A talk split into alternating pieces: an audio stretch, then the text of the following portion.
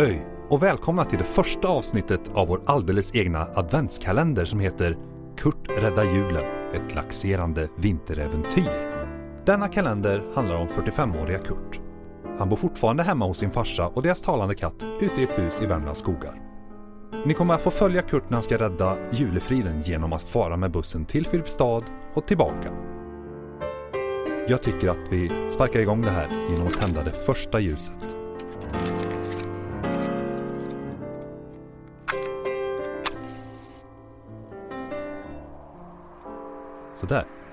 Nu är ljuset tänt.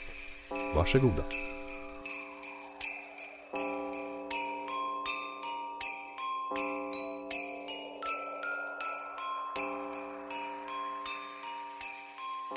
Del 1 Brak utan dunder Det är något särskilt med de första dagarna i december.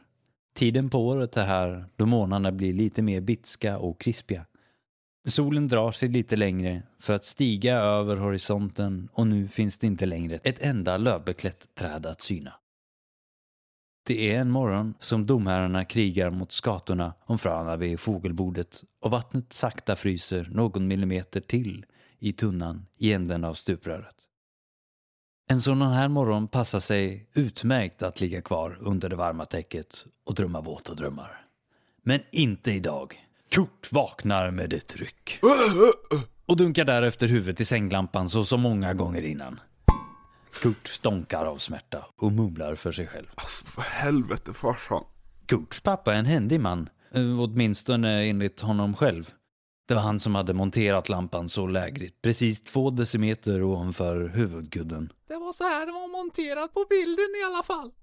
Ursäktade han sig med.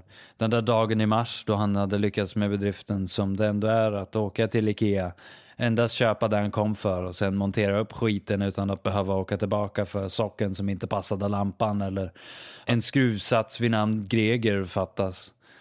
Nej, den där dagen i mars hade Kurts pappa kommit hem med den där sänglampan och 18 förpackningar värmeljus med doft av grönt äpple. Kurt sätter sig på sängkanten, kör fötterna i morgontofflorna och hasar sig ner mot dörren. Hans rum är beläget på övervåningen, vilket också är det enda rummet där förutom luckan som leder upp till vinden. Utanför dörren finns en bredare avsats och sedan leder trappan ner till köket. Kurts pappa hade bott där sedan urminnes tider. Det var ett rött litet torp med precis vad som behövdes för två män av hans ett för att känna sig som hemma. Ett litet kök med bubbliga fönster, vedspis och ett bord eh, och stolar för två. Fyra kvadratmeter badrum och eh, Kurts pappas sovrum och så ett litet utedass. Kurt hade många gånger önskat sig en eh, vattenklosett, precis då det snart är 2020 men eh, Kurts pappa var säker på sin sak. Det är magiskt att känna årstidernas växlingar genom sitsen. Kurt öppnar dörren från sitt rum och ska precis ta det första klivet över tröskeln då han snavar över något stort på avsatsen och tumlar ner för trappan. Åh gud! Jämrar sig Kurt. Då kommer pappa farande, Jag tror visst att någon hittar juldekorationerna. säger han. Jo då, men varför ställde du dem där? För att du skulle hjälpa mig att bära ner dem såklart. Upp med dig nu. Frukosten är klar. Omtumlad masar Kurt sin väg till sin plats vid köksbordet och blir serverad havregrynsgröt. Efter några skedar börjar han ana att något är fel. Den är inte varm och dessutom är den snustorr. Han tittar ner i skålen. Men farsan, du har ju glömt vattnet. Hur så? Ja men, du har ju glömt att tillaga gröten. Titta, det är ju bara gryn. Men Kurts pappa tycks inte höra på. Han springer av och en och börjar det ena projektet efter det andra. Han rycker ner köksgardinen med de feta katterna på och drar raggsockor över gardinknopparna på båda ändarna stången. Han häller sedan ut en 10 liter zink med vatten och såpa och börjar skura frenetiskt. Samtidigt sprider sig en märklig odör i köket. Öh, farsan. Du tinar möjligtvis inte mina döjer i ugnen igen. För en bråkdel av en sekund möter pappa Kurts blick. Sen rusar han bort till ugnen. Mycket riktigt. Ett par rykande galoscher serveras på två grytlappar. Sulan har smält. Så det ser numera ut som, ja, ankskor snarare än Kurts skor. Nybakad stövel med ett twist av kalanka. Sedan tittar han på golvet. Kalle, Julafton är snart här och jag har så mycket att göra. Men du farsan. Det är ju bara början av december. Det ligger ju faktiskt inte ens snö på backen och jag har inte ens bestämt mig för om jag ska äta lussekatterna råa eller gräddade i år. Hohoho! Min son! Det finns en massa annat man kan äta också, minsann. Jag tänk vem som var vaken hela natten och kokade första knäcken. Driver du eller med mig farsan? Jag älskar ju knäck. Kurts pappa går bort till vedspisen och drar bort en bakduk som avtäcker en stor trave godis som byggts som en pyramid. Kurt pillar ivrigt bort pappret från tre kolor och stoppar samtliga i munnen. Tuggar ljudligt, spärrar upp ögonen och fäster sedan blicken på pappa. Med mycket möda sväljer han. Men för i helvete farsan. Vad är det med dem? Vad har du haft i som gjort julens guld oätliga? Jag tror inte ens skatorna skulle vilja ha dessa. Pappa tittar sorgset på Kurt. Sedan säger han Ja men, vad hade du haft det om mandeln tog slut? Uh, något ätbart i alla fall. Är det... Är det här svartpeppar farsan? Jag tänkte att jag behövde något annat som kunde ersätta krispet. Och vad gör inte en liten överraskning? Hade vi inte mängder av mandel? Jo, men den gick åt när jag kokade de första fem litrarna. Fem liter?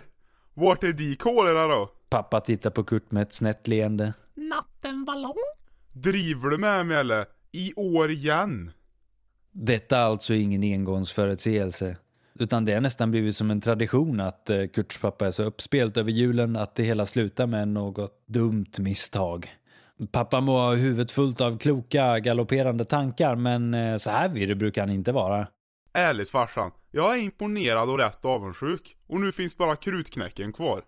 Kurt gestikulerar mot eh, berget på vedspisen. Pappa skrockar där han har slagit sig ner på sin stol mitt emot Kurt. Det sitter och hummar fram och tillbaka en stund tills pappa reser sig tvärt. Ursäkta? säger han. Kurt följer honom med blicken när han fattar gårdagens tidning, trär fötterna i de knähöga tretonsstövlarna och går ut. Det är en behaglig temperatur i köket, men det luktar rätt illa sedan stövlarna kom ut ur ugnen. Han reser sig och masar sig bort till kylskåpet, fortfarande i sina morgontofflor. Där hämtar han en mjölkliter, skruvar av korken och halsar rätt ur paketet. Under tiden livets tryck sköljer rent hans strupe från pepparupplevelsen hakar han av haspen och öppnar fönstret vid bordet på vid gavel för att vädra ut gummiångorna. Han sätter sig igen. Genom fönstret ser han ut på gårdsplanen. På gården finns en gammal brunn och ett växthus. Brunnen är så uttorkad som det kan bli. Trots det brukar det hamna ett gäng djur där som man måste rädda varje år. Eh, I somras var det minst tre paddor och två möss. Strax bakom brunnen ligger dasset. Där han vet att pappa sitter och antagligen skrockar åt serierna. Vägg i vägg med dasset finns en vedbod som fyllts väl inför vintern. Någon bil syns inte till på gården. Kurts pappa är en riktig miljöhjälte och har beslutat sig för att eftersom att det går tre bussar per dag förbi närmaste hållplats på 2,5 kilometer från huset så ska han aldrig skaffa en bil. Skottkärran utanför vedboden är därför det närmsta ett fordon som Kurt någonsin har fått köra. Kurt hurtrar till och ska precis stänga fönstret och plötsligt skri skär genom den iskalla luften. Kurt får utsprut av sin mjölk och hänger ut över fönsterkarmen. Farsan, vad håller du på med? Ah, Och Kurt! Det är förfärligt! Pappa låter riktigt bedrövad. Är det slut på dasspapper igen? Du, jag ställde en hink med blandade kötter där inne häromdagen. Nu kan ju vara ett sånt där lysande tillfälle att testa dem. Det hade jag gärna gjort! Om det fanns något att torka! Ja men farsan. Öj. Diarré löser du bäst med en god dusch.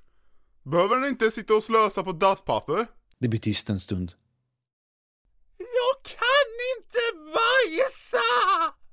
Det gälla skriet fick katten Filip att eh, glänta på ögonen och sträcka på sig där han låg på favofilten i vedlådan intill vedspisen. Sedan hade han tassat bort till fönstret och satt sig på bordskanten intill Kurt.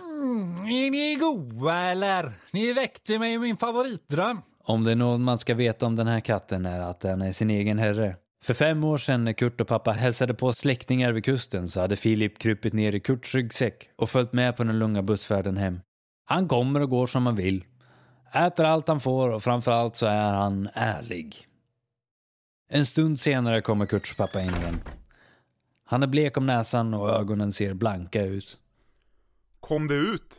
Blir det något lättare nu då? Kom det något bajs? Nej, min son. Jag tror jag behöver medicinsk hjälp. Än inte stormen över. Kurt följer honom med blicken när han går bort till kylskåpet och fingrar efter något ovanpå. En plåtask lyfts ner och ur den fiskar han upp det heliga busskortet. Han räcker över det till Kurt. Här, min son.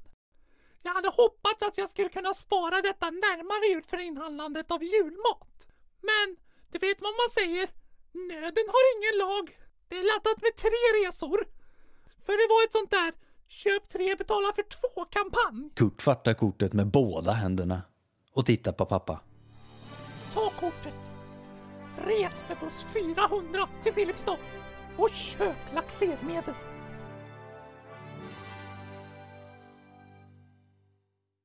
Den 2 december vaknar Kurt med tuppen och dunkar huvudet i sänglampan igen. Igår var det första advent. En söndag.